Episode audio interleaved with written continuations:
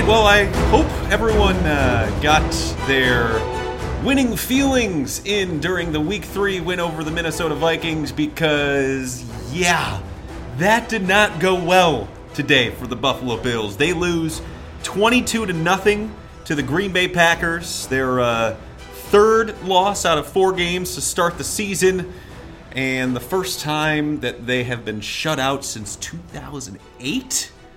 It's been a while. But here we are. The Bills, uh, of course, not really looking the part on offense. The defense didn't really look up to snuff early on. Maybe they kind of figured stuff out, but still, all the same, the Bills have a lot of questions stemming from that uh, 22 to nothing loss to the Green Bay Packers. Welcome into the Bills Beat podcast, everyone. My name is Joe Buscaglia. With me, as always, is Matthew Fairburn of the Athletic, and Matthew. I think there's a lot of different areas we can delve into in this game, but it really all circles circles around one side of the ball, and that being the offense, and really just looking inept on a complete basis. I mean, the quarterbacking, the running game, the offensive line, the wide receivers, every single area that you could possibly be bad, they were today. And we knew it was going to be a work in progress, but man, it was it was ugly today. It's tough to know where to start with the offense because it it's a total failure and we've talked about it basically all off season, all training camp, through those first two games. And I think we talked a little bit last week about not getting too excited about what had happened just because of the short fields they were playing with and just game flow going their way mm-hmm. from the jump. I mean, today they could not get off the ground at all. I think you can you can point the finger anywhere. I'm not sure there's a guy that can you know, look himself in the mirror and say he played well at the end of the day. Maybe we'll go back and see an offensive lineman that played better than you thought. I thought Josh Allen was holding on to the ball too long. He Which is weird because I thought he got that under control last week uh, against Minnesota, or maybe that was just by Daboll's design. He was confused, yeah. I think. Yeah. I think that's what I took away from this more than anything is that the Packers confused him. They knew they were confusing him. They knew they could confuse him coming into the game, and they knew that, you know, it wasn't going to be that he was going to make mistakes. And I think they were kind of licking their chops a little bit, even seeing the film from the Vikings game, because sure, he was running around and making some plays, but he wasn't. How many throws have we seen him make in all all these games where you kind of say, "Wow." Mm-hmm. You know, there were a lot of those in the preseason and in training camp. Some of those jaw-dropping moments, and we haven't quite gotten them with his arm. He's obviously right. made plays with his legs, and today he just looked confused. I don't think the moment was too big. I don't. I don't think he was rattled necessarily, but I just thought he wasn't picking up what the Packers were throwing at him. the pressure continues to kind of befuddle him. He doesn't anticipate it, and he doesn't really know what to do when it comes. He's running into sacks, his eyes are dropping, he's staring at the rush. A lot of bad things. All that said, this goes back to they haven't put him in a situation where he's going to be able to succeed with any sort of consistency. Mm-hmm. The offensive line is still very bad, uh, you know, and I can't tell you where the individual breakdowns were right now, but there were a lot of them. And it, it, when you allow as many sacks as they did, it's kind of a total effort. But I think more than that is just the playmakers. You know, the guys that the three highest cap hits on offense, Charles Clay, Kelvin Benjamin, LeSean McCoy, all did a big bag of nothing for you. Mm-hmm. Shady had five carries. Uh, Charles Clay had four catches. Most of those came late. Hey, LeSean McCoy had his second highest rushing total of the year today. And Kelvin Benjamin was 24 had yards. a season high with 34 yards didn't 32? on one catch. I was going to say. On one catch. One catch for 34 yards. Left the game um, briefly with a head injury, but came back. I mean, we've already kind of piled on him a bit, but he was, again, really bad today Zay Jones is not doing anything, and he's picking up a lot of his yards in garbage time when teams back off. I think he's a guy that you go up to the line of scrimmage and you press him, and you know he's not getting away from you. And Kelvin Benjamin's not creating any separation. So who's making plays for this football team? Right. I mean, it was Josh Allen last week. I don't think you're going to see Josh Allen make those types of plays very often because the book is out. You know, people are starting to get an idea that this guy's going to move around and break tackles. He'll still get his in the running game at times because he's good. He's really athletic and he'll make plays, but this is more of what you can expect. I mean, and it's weird because there's they still haven't really settled into you know being one thing or the other. They're either really really bad or they had one really really good game. And you know when you put three clunkers on tape like they have and their their three losses, you know you, you get an idea of what this offense is. Yeah, and really the the problem, as you kind of alluded to, is four pronged. I mean, usually it's only one or two different areas where you sit there and go, okay, well that's not working, but at least these other things are working for for this side of the ball. But for the Bills, man, it's just a whole lot of nothing. I mean, when your offensive line can't get a push in the running game, that pushes you into becoming more one dimensional. And if the running game isn't working, then you have to depend on the pass. But when you depend on the pass, the wide receivers aren't getting open. And at that point, the quarterback has to hold on to the ball too long. He'll tend to make more reckless decisions. The offensive line has to block for longer, which means they're probably going to allow more pressures. So, where's the win there? I mean, that is just a circle of suck right there and there's no really escaping the the carousel of uh, uh, of bad offensive play here. This is this is kind of what you get when you strip down an offense outside of Kelvin Benjamin and LeSean McCoy and your rookie quarterback and say, "All right, let's let's see who can play." That's the problem. I mean, you're you might find people that can play, but you're also going to find out that a lot of the people you have out there can't play. And I think that's what we're seeing with them. I mean, the wide receivers are the most befuddling thing of all of this because Josh Allen, I think, is better than what he has represented. Today was a clunker of a game, no doubt. I mean, he was this was his worst performance of the three by far. His three starts by far. I mean, he just it just didn't look like he was playing within the offense, tr- trying to do too much near the end of the first half, and ended up throwing the ball across his body to the middle of the field. It's like, what the hell are you thinking on that throw? And even Sean McDermott, as soon as he was asked about it, he started shaking his head at the press conference because it's it's pretty plain to see. It's it's basic football stuff if you are throwing it across your body, rolling to the right, odds are you're going to get picked off, especially when you're chucking it down that far into the field. And he took three points off the board. And they probably wouldn't get back into this game, but that, that doesn't matter. I mean, those are mistakes you can't make. And those are mistakes that I think the Bills probably thought they, they had a handle on, especially after he had one of those in the preseason. But it came back. And those are things he ha- they have to harp on with him. But I mean, it all kind of goes to a bigger point too, because right when we were having the debate about whether or not it's the right time to put Josh Allen into the starting lineup, you had, uh, I mean, it was I think, I think we did the podcast on that Sunday after the Ravens game, and we were discussing okay pros and cons to starting Josh Allen.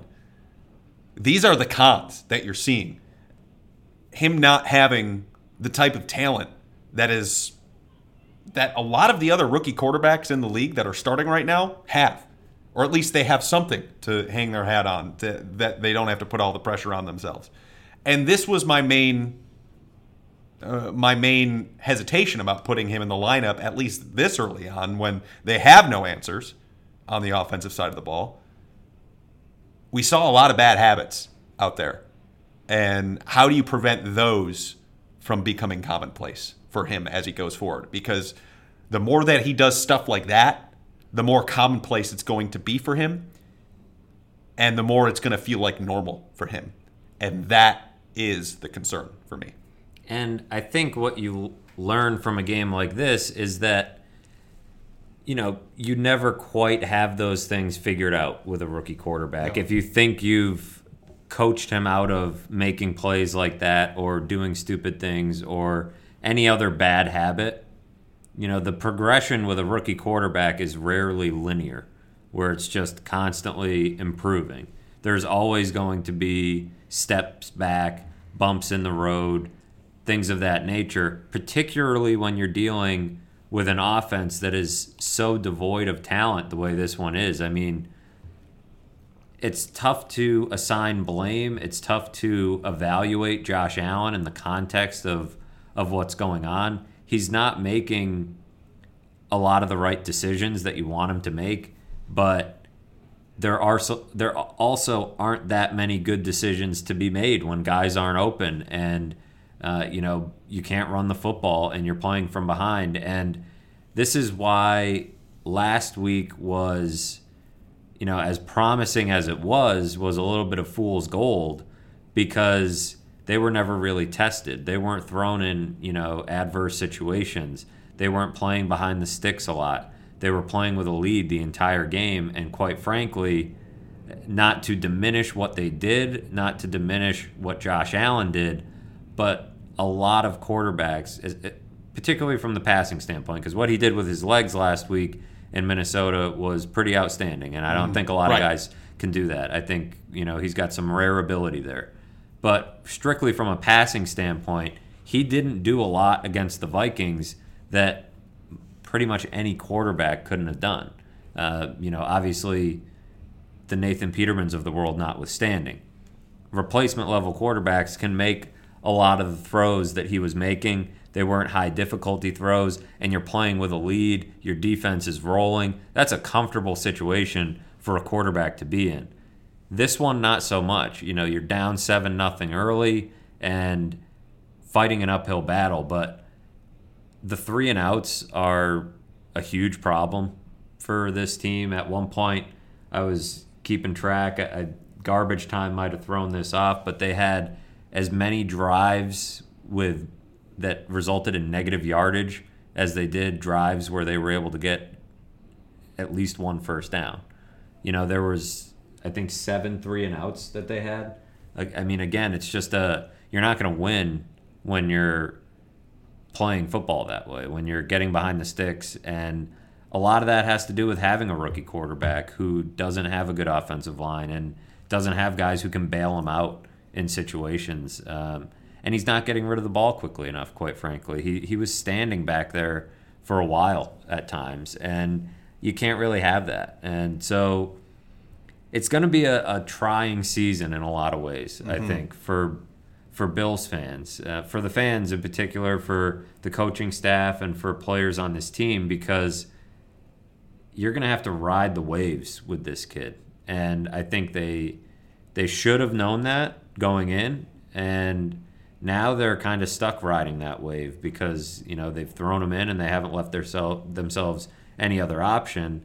And this is how it goes when you have a guy that's as raw as he is, trying to learn on the fly in a, in a three game stretch where he's playing against the Chargers, the Vikings, and the Packers in back to back weeks. You're going to have games like this one.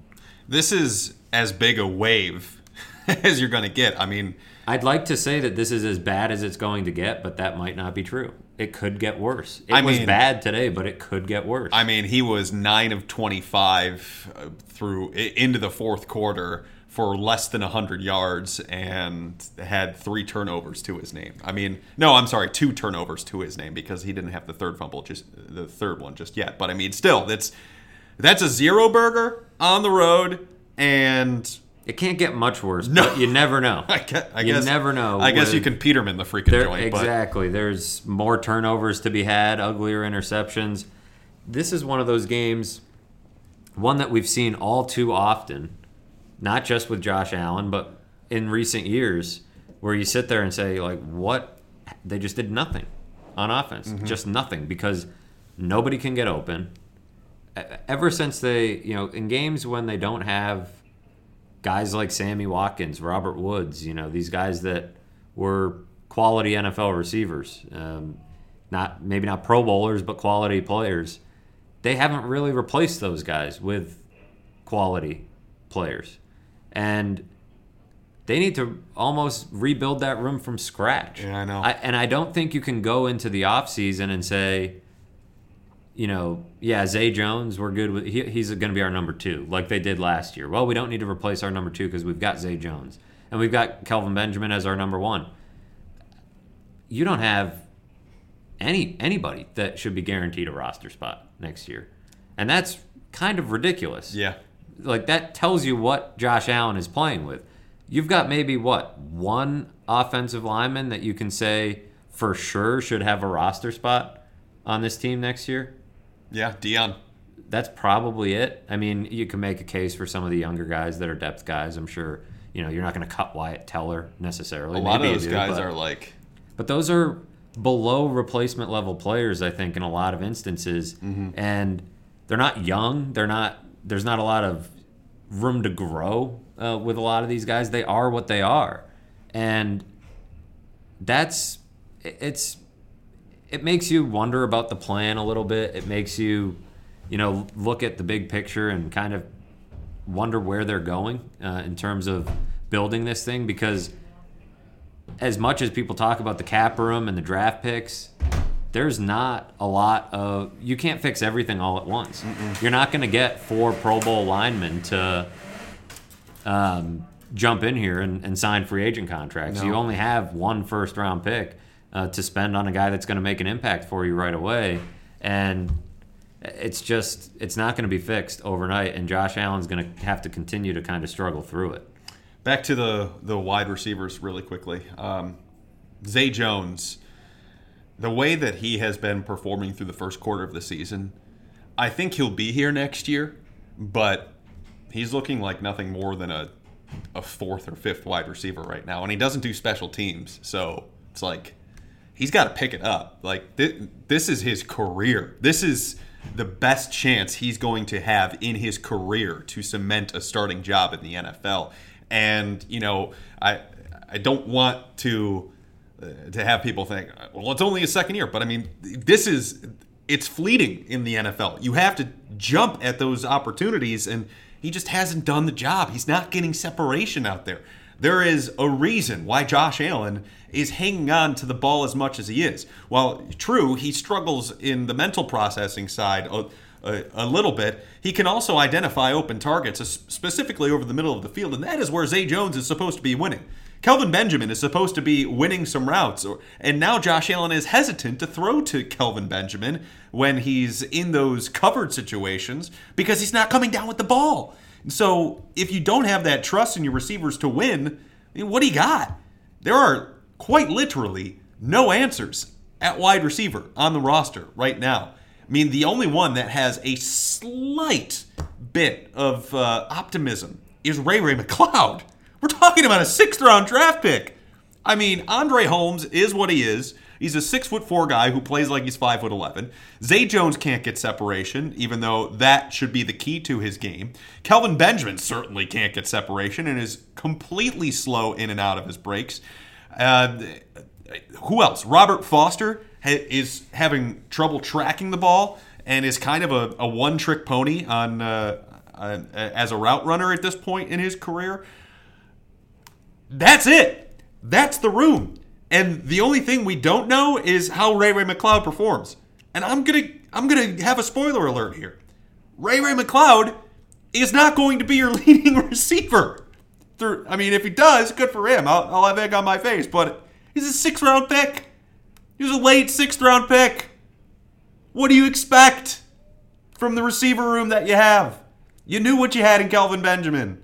You knew that you needed some more speed out there. You knew you knew you needed somebody that could separate. You don't have that. You just don't. So they have to be prepared for Josh Allen to have some really dumb looking plays out there. And he had a bunch of those today. And some of them were his fault, some of them were not.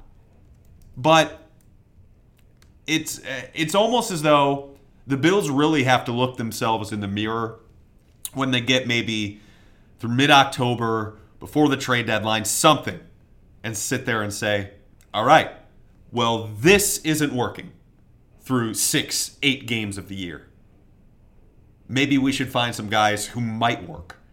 Just throw a bunch of strands of spaghetti at the wall and see which one sticks. Right? I mean, that's that's the only thing that you can take away from a year like this because you know it's going to be bad. Sean McDermott, even after the Minnesota Vikings win, continued to push forward the rhetoric of got a young team, we're learning. That was a good, even after the win, he said that was a good thing to learn from.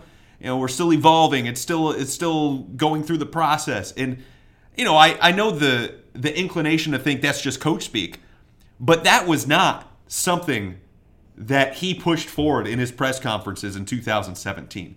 Everything was about they think they have the right team. They, they're not laying down, everything like that, because they truly believed it. But they know deep within their souls that this year was probably going to be bad. So there's a reason why McDermott continues to push the same song and dance each week, after wins, losses, what have you. But they need to figure out the offense. They need to figure out who can play on the offense. And through a quarter of the season, we found maybe like two or three guys that, that can play right now. And other than that, it, it might be a struggle. So they've got they've got some some work to do. And uh, I want to get into LeSean McCoy. We're to do that after what we're working on. So do you have anything to add before we get into what we're working on in that? Because I, I think it's just you just need to come to expect that this is how it's going to be.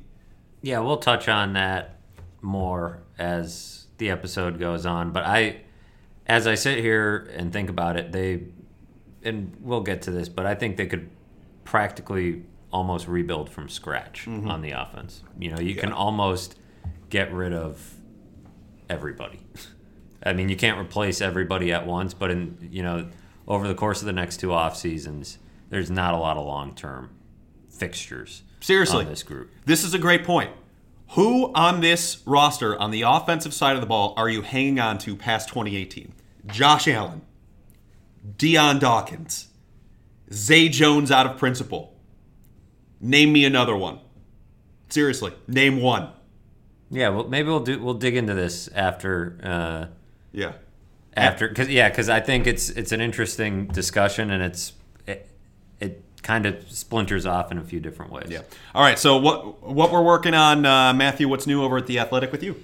Yeah, at theathletic.com, I wrote about Chris Ivory uh, as I teased out uh, on Thursday. Pretty cool getting to know him and, and his story a little bit better, talking to some of his old coaches about going from being a a two star recruit to getting kicked out of Washington State, ending up at Tiffin. Really odd, winding path for him to be a 30 year old running back in the NFL who's made more than $20 million.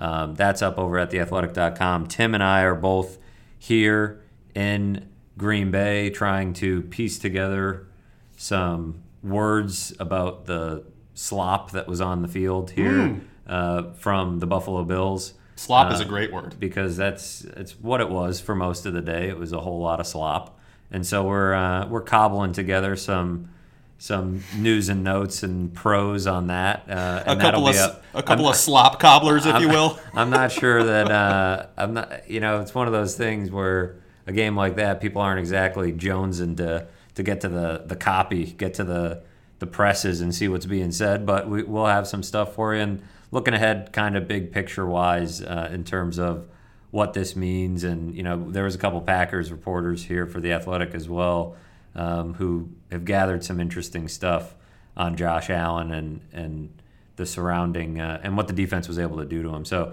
you can go to theathletic.com slash billsbeat and still get yourself 40% off a year's subscription gets you in the door around 299 and Tim had a few interesting uh, things at the end of last week in terms of um, a, a Q&A with Mark Murphy. There were Bills people here checking out the stadium um, and what the Packers have done here. It's an option for you know what the what the Bills might do. So yeah, you can go to theathletic.com slash Bills beat and get 40% off. What's going on at WKBW? Yeah, uh, the the usual seven observations, which spoiler alert, it's going to have a lot to do with the offense. Um, stuff about the wide receivers that that uh, we've touched on a bit, just expounding on it a bit more, and then on the defensive side too, where I think I, I don't think we're going to get into that as much on this podcast, but you know, it's uh, the defense has. has uh, kind of rounded into shape a little bit. So that that's going to be a part of the observations. Um, as well, on Tuesday coming up will be the All 22 breakdown where I grade each and every player. And I'm going to go out on a limb and guess it's not going to be pretty for the offensive side of the ball. So, uh, but that's the beauty of doing this thing because sometimes you think one thing and, and then you find that you've that it's uh, another thing that's that's uh, the case on the film. So uh, that's going to be over at wkbw.com through, throughout the week. Doing My now, God, that's Tim Graham's music, ladies and gentlemen. making his second uh, appearance on the Bills beat. The other time he was breathing. When was the first? When you came into the room while we were recording, while you were breathing. Oh, okay. So, So this is your your second, your first voice appearance. Yeah, I got a little walking around coffee. Yeah. You guys have been on for an hour and a half already? no. No, Here, that's- take a seat, Tim. No, I'm all right. Oh, okay. I'm all right. Fine. Just gonna. I'm Your just count's stretching my down legs. backwards. I'm taking a. Uh, what? All right. I, then nobody wants to listen to me marvel at this technology. It's 27 minutes. Don't don't look at the first. Oh, I see. number. Okay, 27 It's in the- minutes. we're in the first hour, basically. what are we on here? What are we talking? What's the subject? Well, we were just going to. And uh, I understand I'm allowed to uh, curse. Yes. Okay. Yes. Um, be uh, eh, yeah. Do whatever the hell you want. Um, so, well, how about this? You want me to break some news, you sons of bitches? Sure. sure, TJ? I'll break some goddamn news. How about I haven't mentioned it yet, but the Tim Graham show is coming back on Sports Radio 1270 The Fan. Look at you go. wow. Think on Wednesday. We still have some things to finalize. but Nice. Four to six, usual time. Cool. Looking forward to having you guys on as guests. Yeah, that'll be fun. Yeah, that'll be great. Um, All right, so there's my advertisement. What are we? Uh, what are we on? all right. Well, we just kind of touched on something a little bit. Um, so, where we kind of got into is with the offense, because obviously the, the one the one word that Matthew used to describe it was slop, which is pretty fitting. But even a bigger point is who from this roster is worth bringing back in 2019 and beyond. I mean, Especially on offense. Who on- on, on offense, offense. are you keeping beyond 2019? on offense. I've na- I named three. Three: Josh Allen, Dion Dawkins, and Zay Jones out of principle because he was a second round pick. Okay. Is there anybody else? I mean, No, I think that's about it. it, that is as telling a statement as anything in terms of what we can really expect to see with with this freaking offense. The thing that you want to say is LeSean McCoy every time. That's your default answer when you, and I think that's what fans do, and you should, and that's what we in the media do. You think they have a superstar. His name's LeSean McCoy, and you think back on that Kiko Alonso trade and how great that was, and when you're thinking about the Doug Whaley era, that was the one thing Bills fans could say is, well, at least our guys knew what the hell they were doing when they got LeSean McCoy. That's a victory when the team wasn't going to the playoffs for 17 straight years, you could at least say, yeah, but we got LeSean McCoy, a guy who gets taken in the first round of your fantasy draft, and we're going to see highlights of him, and he's going to rush for 10,000 and maybe get to 12,000 and get in the Hall of Fame. And there was something to be proud of with LeSean McCoy, but he ran five times today. Yep. Josh Allen ran five times today, and LeSean McCoy's just not a part of this offense through four games. And of course, he missed the third, you know, the game in Minnesota, but I don't know that he would have gotten the ball then either because Right. there was no running game to establish. They get away from it quickly. Yes, they've been trailing, um, but I think a part of the reason why they trail and they get down so much is their their uh, unwillingness to want to get him more involved in the offense. And it's not as though they're so rich in other aspects of their offense that they can say, well, we can afford to not use LeSean McCoy today. Right. They threw it to him on the first play of the game, And then Josh Allen threw a bunch of incomplete passes. At one time, he had eight straight incomplete passes and a sack over a nine pass play stretch in the in the end of the first quarter and, and towards halftime. I mean, it's unacceptable. Uh, so you that's what your passing offense is doing, and you're still not getting LeSean McCoy the ball. I'm not. I don't know if that's a Brian Daboll shortcoming. If LeSean McCoy's banged up more than we know, and some things are happening in practice that they don't feel that they have the trust to get him the ball yet. I don't I don't know, but it's confusing to me when there's nothing else going. Unless all right, so now I'm rambling, but what if it's just a situation where they say we're going to let we're going to win and lose every week with Josh Allen until he learns? Maybe. I know that's just a that's like an optimist's type of explanation for you. Is like, all right, well at least that's something because otherwise there's no plan at all. Sean McDermott did say after the game that uh, LeSean McCoy, uh, his carry total had nothing to do with the fact of his injury. So that uh, that is at least chucked into the conversation here. But I wonder if it's also this. Think about where Brian Daboll comes from which is New England, Alabama, all of these types of things. And over the last several years of the offenses that he has been a part of, there has not been that one true stud running back that they just ride until the end of time. It is usually a two to three back system. They highlight a back every single week. And, you know, they have gotten down, which has not helped the problem in the games that LeSean McCoy has been here. But all that said, I mean, this is not an offensive coordinator that usually or that has been a part of teams that has highlighted a player like LeSean McCoy before. And, and think of the money that you could save if you just get rid of LeSean McCoy. Yeah. And yeah, it would hurt uh, in terms of your identity. You're a Bills fan. There are a lot of 25 jerseys out there in the stands. I know he has been the guy you could hang your hat on over the past few years, but even if LeSean, even if the Bills are 4 0 right now, it is still a, a, pretty much proven fact in the NFL from an efficiency standpoint on your payroll that most of the money gets wasted in the backfield at running back. Because mm. you can find a replacement that is maybe a step down but usually a lot cheaper. You know the the premium running backs are usually overpaid in you know relative to uh, your what they do for your offense. And and if you're not going to use him then why give them all this money? Right. And i think there's on some level, I don't know that running the ball is going to correlate into winning. You know, that there's the idea that you got to stick to the run, establish the run. I don't know that it's entirely true, but I think probably it's the most depressing part about the Bills' offense is that you're not even looking at the future, really. because right. usually in a year like this, you say, well, hey, you know, it's a young quarterback and he's growing and, you know, the offense is coming together around him and we're watching these guys develop. All you're watching is a young quarterback get his brains beaten in and with who around him. No other guys that you can confidently say are part of the future of this team. You have the the three biggest cap hits on offense. Kelvin Benjamin, Charles Clay, and LeSean McCoy are all kind of dead weight at this point. You dud, almost dud, dud you almost so feel obligated to, you know, funnel the offense through Clay and Benjamin, and neither of them are worthy of that. And so then you're not funneling the offense through LeSean McCoy, whether he's not 100% or the run blocking isn't good enough. Maybe he's lost a step. It's kind of impossible to say because he's only had 21 carries. I think only one of them has gone for more than 20 yards this season. So, I mean, you've got almost $30 million in cap dollars tied up to those three guys who are doing nothing. Then you have 50 million in cap dollars tied up to guys who aren't even here. Seven sacks today, and when and the offensive line has been a problem since preseason. We've been talking about it for oh, well over a month. So it's not just a regular season or a recent phenomenon.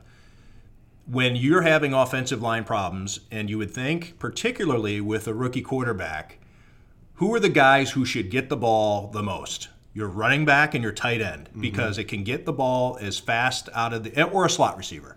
You know, yeah, if you got a slot receiver, um, but the Bills really haven't established that either. But your tight end and your running back should be the two security blankets for your young quarterback, and neither of them are involved in the offense. So it, it none of it adds up. So seven sacks today, and they're not getting the ball to the guys who are closest to the line of scrimmage who can uh, who can take the ball from Josh Allen in a passing situation. I, I thought of another one that I would keep. Vlad Ducasse. I'll keep him. He's been he's been fine this year. Anyway, back to McCoy. If this is what they're going to do with with McCoy, just freaking deal him already because he's wasting away.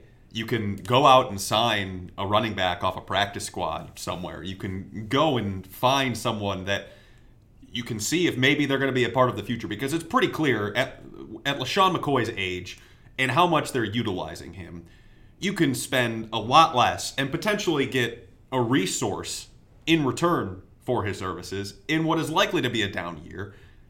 And you don't have a running back that is probably pretty pissed off right now. And it's pretty clear to see why. I mean, his highest rushing total so far this year is 39 yards in a single game.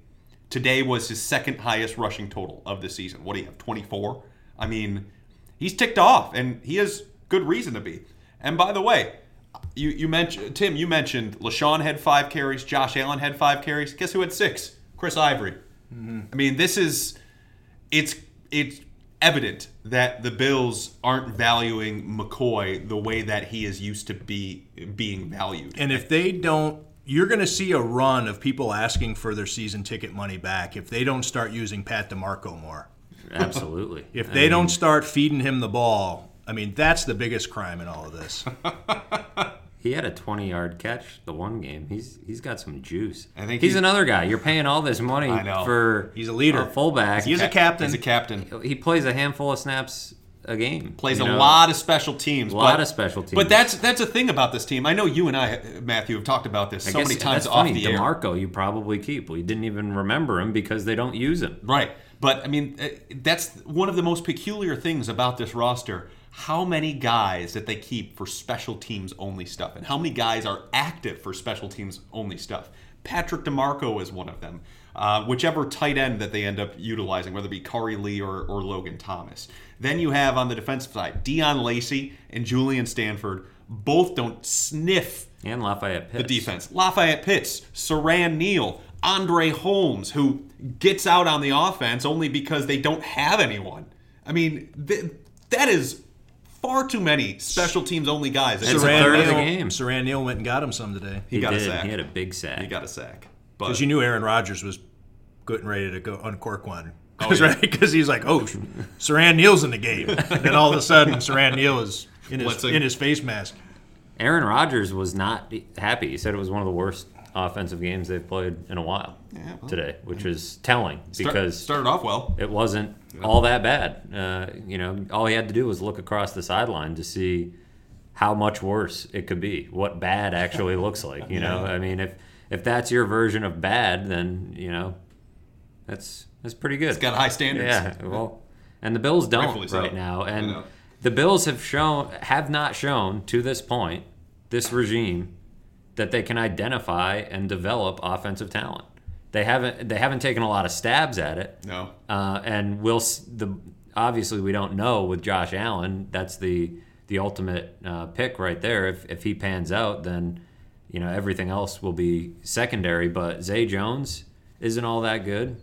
Dion Dawkins looks like he's a part of the future, but yeah. I don't know that you can say for sure that he's your cornerstone at left tackle. Maybe you move him around at some point if you can upgrade that spot. And other than that, they haven't really made a whole lot of effort. You know, they've kind of patched things together with 30 year old running backs and retreat offensive linemen and receivers who can only play special teams and these gadget receivers who aren't even, you know, Robert Foster's your deep ball guy and he's he can't catch deep balls. He can't track the football. All he can do is run. So I mean, at some point, they need to take some swings on offense and show that they can develop those guys too. He's like the kid in Little Giants who has to use like the like the the sticky stuff and gets it stuck to his jersey and has to like pump it back and forth to his heart to, to get it get it uh, get the ball caught. I mean, this is it. It's not not good out there there's there's not a lot of talent on the field, and eventually something has to give with this offense. I'm just looking around Lambeau Field right now. By the way, my first time to Lambeau Field. I've covered the NFL for 11 years, but wow. for whatever reason, I've just never been here. First time for all three of us. No, and this I, is my second time. You were here as, as a, media as guy, fan, Mr. Yeah, Blaine Gabbert. Blaine fan. Gabbert was look. I just want to ask you guys while it's fresh. I just want to ask maybe I'll ask Joe what your what his favorite Arnie uh, Herber reference or uh, Arnie Herber uh, moment was. Is it Herber or Hair Bear? Air, oh, Air Bear, like Bobby A. Bear. Yeah, something. Oh, You never know. Arnie. There's a lot of unrecognizable names on the Uh, my personal favorite is John Blood McNally. Johnny Blood. Ray Nietzsche. You're goddamn right. Nietzsche. Great philosopher. Nietzsche. I will. I will say this. it's, Ray, it's Ray Nitschke. this place brought it. Right, Lambeau Field was great. I have a question. Are all these people cleaning up? Are these like citizens who come and clean up the stadium? Yes, and if you notice, before they went through and, and did all the garbage cleanup, uh, they went through and grabbed each one of the little like uh, cushioned seats that the season ticket holders leave at their seats, and they rack them up and they place them here before the game. Because these That's are cool. metal bleachers. These they are, are. what you'd see at Will North. Like these are high school style metal bleachers out here in the stands. And then yeah, then All the way which- around, yeah. Yeah, which I didn't realize during the game because of all the seat backs. You probably have to pay extra for that, right? Yeah, Because sure you can't bring that into the stadium anymore. No, And the upper deck is new. I believe that that section uh, on the right is new. Okay. And that is the uh, That has the, the seat fancy backs. seats.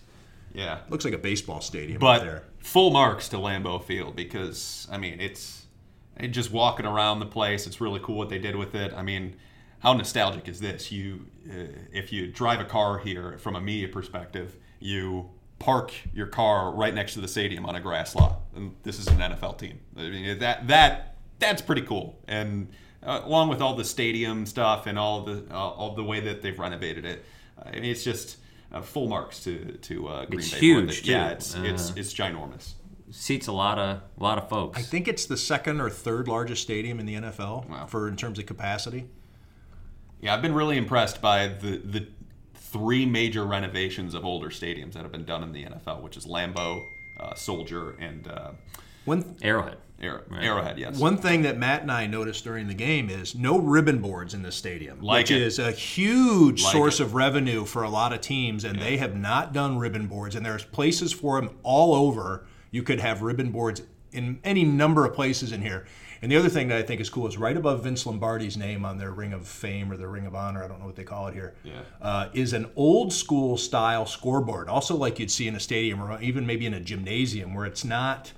Uh, it's not frills. digital. It's not um, on the scoreboard like you get in other places. It's not um, uh, LED. It's the old school style, just lit up. And they also good had stuff. you notice time of possession was like one of the three categories up on the main scoreboard, which is a is a fun little thing. I Old feel like it's very uh, very football centric in this crowd. These people take it people take it seriously, and it's uh, it's cool atmosphere. For Yeah. I'm sorry if I derailed it by talking about Lambeau. No, no, it's great because I want to get into that Yeah, anyway. what else you know is this- there to say about the, the Bills' offense? Really, This is um, if, if you've never been here, make sure to put it on your bucket list. If you're a huge NFL fan, Getting tickets though, yeah, yeah, that's that's the tough part.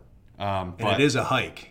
yes, it is not easy to get to. So if you're ever in the neighborhood, Right. You know, who who was it we ran into? uh, Did uh, Wrigley Field, Notre Dame, and You're from Channel Seven. Um, Bill, uh, he refs my son's uh, bas- Amherst Youth League basketball. He's in sales at Channel Seven. Oh, okay. and he and his son, his son and his son's friend, did Wrigley, Friday uh, night, Notre, Dame, Stanford, Stanford, and tonight. So they Wow. hit three legendary stadiums all in one weekend. You're not going to do it much better than that, I don't think, because Chicago to here is only about four hours. The problem is you have to backtrack to get to South Bend, right. but you know that's neither here nor there. It's a lot of history. It's a lot of ghosts. Yeah. a lot of sporting ghosts in these buildings. Yeah, but Indeed. but uh, if you ever do, if you do ever find yourself getting a chance to come to Lambeau and you're like, all right, I got some time, and have maybe some extra dollars to spend, fully encourage it, and then give yourself some time when you get here. Walk around the whole freaking stadium. Do the Hall of Fame, which we didn't get to do. I've been in it before. It's Yeah. pretty Check neat. out the Arnie Herber exhibit. Check out the Green Bay Distillery, Oh. which is right near the uh, practice facility. That's right. Apparently, yeah. highly came highly recommended, but we weren't able to make it. Yeah. All right, gentlemen. Well, uh, Tim, thanks for uh, Thanks making for having your, me your official debut. And Matthew, Should we have Tim give a add a come on Darlene to Oh, the hell bracket? yeah. I totally forgot about the award section. So do you know about the. Oh, the- I do. I do. You know full well about Come On Darlene. Ooh, so this is pressure, though. So uh, here's the, the thing. I'm going to to give Tim my come on Darlene spot in the bracket because we're, what we're doing is we're we're doing one each come on Darlene, which will give us 32 for the whole season. okay. Then we're going to do a bracket in the off season to see which come on Darlene moment wins uh, the come on Darlene award. So Matthew, So wait, there's two idea. per game, yes, we each two do per Yeah, we- podcast. yeah, we we, Yeah. we each do one. So, okay. Well, how about if you guys you get you do yours? Yeah, so to maybe I'll get a, get a little yeah. flow. Yeah. We me a- had the upper deck man boob guy Yeah, at the that was Baltimore dancing game. on- you yeah. remember him, the topless guy. Who was it last week? There was oh, it was the guy who had um, who was it? Uh, 69, yeah, but he didn't have 69. Where Right. were we? 61. It was. Uh, Oh, it was in Minnesota. yes. it, it was a guy with a Vikings jersey on that was customized, and it said "Packers suck." Right. The number re- was yes. 61, and I, I gave him come on Darlene for missing a huge opportunity to have Packers suck 69. Oh, see, but you guys think of this stuff throughout the game as, and I heard you guys talk. like, Oh, that's going to be my come on, Darlene. And Matthew- I'm like, Matthew was guilty well, of now I'm, I didn't know I was going to have to do one. Well, I mean, Matthew, why don't you just just My come on, Give us yours. Darlene Maybe it'll is going to inspire go me. to. It's elaborate. Mine is going to go to, and you you already know this fella, this character here, the guy who sat next to me on the plane oh, from Yes. yes. from Chicago to Milwaukee, which is a 15 minute flight, and he was I don't know if he was nervous. I'm not sure what what his deal was, but he kept opening that little sliding window and then slamming it shut. We had a 15 minute flight, and he probably did it 20 times, and then. I mean, I, I, I could get into more of what he said, but we would need the bleep button mm. uh, mm-hmm. quite a bit. But mm-hmm. he was just mouthing off, and he was beside himself that it was a 15 minute flight from Chicago to Milwaukee, and he was chugging Red Bull. He was he was quite the seatmate, and uh, And it was at night, too. Red Bull at night. which is yeah, a reckless decision. Red Bull, beef jerky, and then he was looking out. Stop. The, he was looking out the window as if to like measure our progress. Like, ah, yes, here we are. We're about five minutes away now, and then slamming it shut You to can the tell by point that where light pattern exactly what interstate that is. all the neighbors are, you know, in rows behind and and next to us are looking over like, what the hell is this guy doing? Because he's he's not just shutting the window, he's slamming it shut. It was it was something, and I'll I'll even be this guy and and throw a bonus jab at United Airlines for charging twenty five bucks to check the bags. FFS, man, come on. Yeah. Um, Now I know why people complain about that airline. I never fly it. Yeah. They're, they won't be sponsoring us anytime soon. so week four, Matthew Fairburn's uh, "Come On, Darlene" goes to airplane window. Red Bull op- guy. uh, Red Bull guy, open and shutter of windows. You had to have one ready to go, though, right? I The mean- come on, Darlene. I mean, if I if I didn't hand it off, I would have been thinking the whole time Matthew was doing because I usually don't think of it until we're, we're recording, which probably isn't the best thing. But hey, you know what? You got you just got to feel the moment. You know, I'm a planner. I'm going to give mine to uh, Arnie Herber. And uh, people don't know who this guy is, but I guarantee you, if you looked him up, there's going to be something that he did because the guy's in the Well, now we MF and Hall up. of Fame. He's in the Pro Football Hall of Fame, and I He's in the Pro Football Hall of Fame. Yes, he is, and he threw way more interceptions than touchdown passes because it was back in the day when they tail back through uh, through the ball. And if you take a look, he like led the league in interceptions every year, and he somehow got in the Hall of Fame. I don't know what he did. He has a 81 to 106 touchdown to interception ratio, Yeah, but he's a four-time NFL champion. 40.9 completion percentage. Well, that's This the is era. good, uh, this is actually a really quality. Come That's the- he played in the guy in 1930s to 1940, according to, at least with the Packers. And uh, yeah, I think that uh, we need to take a hard look at who picks these Hall of Famers. Arnie Herber, I'm sure he was a gem. I'm, he was probably on the front page of the Green Bay Gazette and uh, and the uh, He looks like a hell of a talker. yeah, Arnie Herber. And his number as a quarterback, 38. Yes, and you know what? I, I, it's coming back to me. I think Arnie Herber, because of the name, I wrote it. I actually wrote it Re- relatively recently, within the last couple of years. I think he was the last player to throw six interceptions and a half or something like that. Like I did my research, and when it was the whole with um, Nathan Peterman, Wow. and I had to go back to Arnie Herber. Um, and I think at one point in his career, he wore a number in the 60s, perhaps. I don't know if you were on that. Uh, he, because I even mentioned it in the story, something along the lines of, Wow. um, the guy was so played so long ago that his number was 69. You know, Packers suck, 69. what, what's up there at the top? They show that, Matt, you're in the, oh, it doesn't do uniform numbers on there. oh wait, it, I, thought it did. It used to, Oh, but it doesn't ba- do back in the day. May- He maybe he played before there were numbers on jersey. He played halfback, defensive back, quarterback, and BB, which Yeah. barback. Barback. yeah, probably. Maybe that's how he got in the Hall of Fame. He he got everybody drunk. Um, It's got fantasy points Oh, wow. on his Pro Football Reference page. Uh, it, in 1969, he was selected to the All 1930s team. heck yeah. And then two months later, died of cancer at the age of 59 in Green Bay. So he stayed in Green Bay after he played.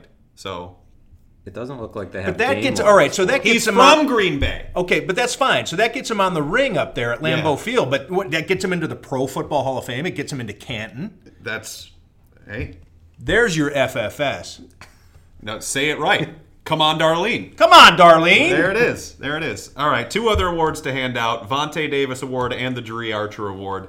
The Dri Archer Award goes to the player that didn't show up at all. The Vontae Davis Award goes to the player that didn't show up in the second half. I'll do the Dri Archer because I did Vontae Davis last week.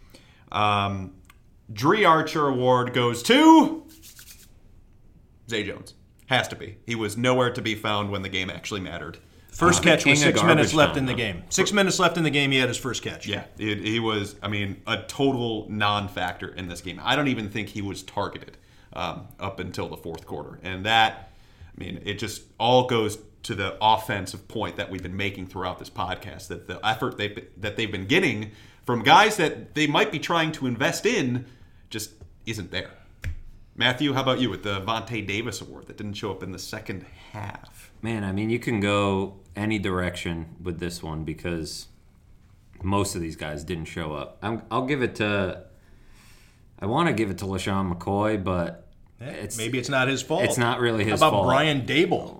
Could be Brian Daboll because yeah, who where was he? I'm going Kelvin Benjamin though because that guy he was invisible in the first half, but he was even worse uh, in the second half, and he got hurt. I know, you know what a jerk I am for piling on a guy who was hurt, but he came back into the game, and he uh, he just was not open. I mean, at I I almost expect at some point that we're gonna like have to you know eat some crow on this. Like he's gonna have some breakout game because we keep piling on him every week.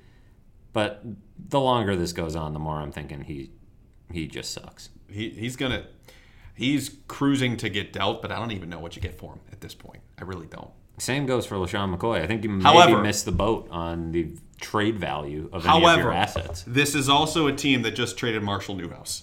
True. So if Marshall Newhouse has value after the whatever four That or five was penalties weird he though. racked He up, got like a 2021 conditional seventh, which is close to nothing. it's something. It is something. But how many teams around the league are going to look at the Bills and say, "I want to, I want me a piece of that offense"? Yeah. Well, here's the thing. I guess it's like with uh, Corey Coleman. There might be a team out there that says, because of our structure and the fact that we're competitive, we can maybe inspire this guy to Right. play for us. As opposed to, I think there's there are a lot of coaches, scouts, GMs out there that think, well, it ha- hum- some humans just when they're in a bad place don't put forth the effort, uh, and of course that says something about their character right there. But there's probably some people out there who think, well, it is Buffalo, and maybe it's just hard for these guys to get going, and because they're now one and three, it's hard. I don't know. There And might- there is the argument to be made that a team could look at it and blame the offensive situation for Benjamin and McCoy's Yeah. struggles and say these guys are suffering because of what's around them. Let's pluck them out, make Kelvin Benjamin our, our red zone guy, and you know scheme him open and find a better way to use him if, if they think these guys are being misused. So maybe you get fourth round picks. Yeah. I mean, Or take what you can get. Or even another selling point, maybe a team looks at Kelvin Benjamin and what he is right now and says, all right, we'll use him as, as a move tight end sort of role Right. rather, rather than an actual receiver because it's it's pretty clear he's not getting the separation out there. So many different things for the Bills to consider as uh, as those non-future crew of Benjamin, McCoy, Clay that we've been talking about. They, uh, I mean, I think it would be worth it to them to try and see what they could get for them, all of them. All right, so uh, this has been fun. Tim, Whee! the, the funny story. Tim does that during the games. Usually on long balls. It's my little thing that I do. And uh, My it- wife does ask me because I do all this stuff at home too, and she says, "Do you do this in the press box?" And I'm like, "Yeah, I actually do it more in the press box. I, I just do. Uh, yeah, I'm a child. it, it, it, I mean, we all kind of are. We cover a game for for. Uh, We were all at, or Tim and I were at Tyler's wedding yesterday, and he was, you know, Tyler's walking back down the aisle as they're leaving, and Tim lets out a woot woot. In the house of God, no less. So Everybody was cheering. hey, Insane Clown Posse is uh, is a child, our child, children of God also. I, ICP. All right. So, Tim, thank you. Matthew, thank you as always. Thank you all for listening to this rendition of the Bills Beat podcast. Next time we will talk to you will be on Thursday, where, hey, the Bills actually have a home game. Isn't that neat? And then two more road games after that. All right. So, talk to you on Thursday. See ya.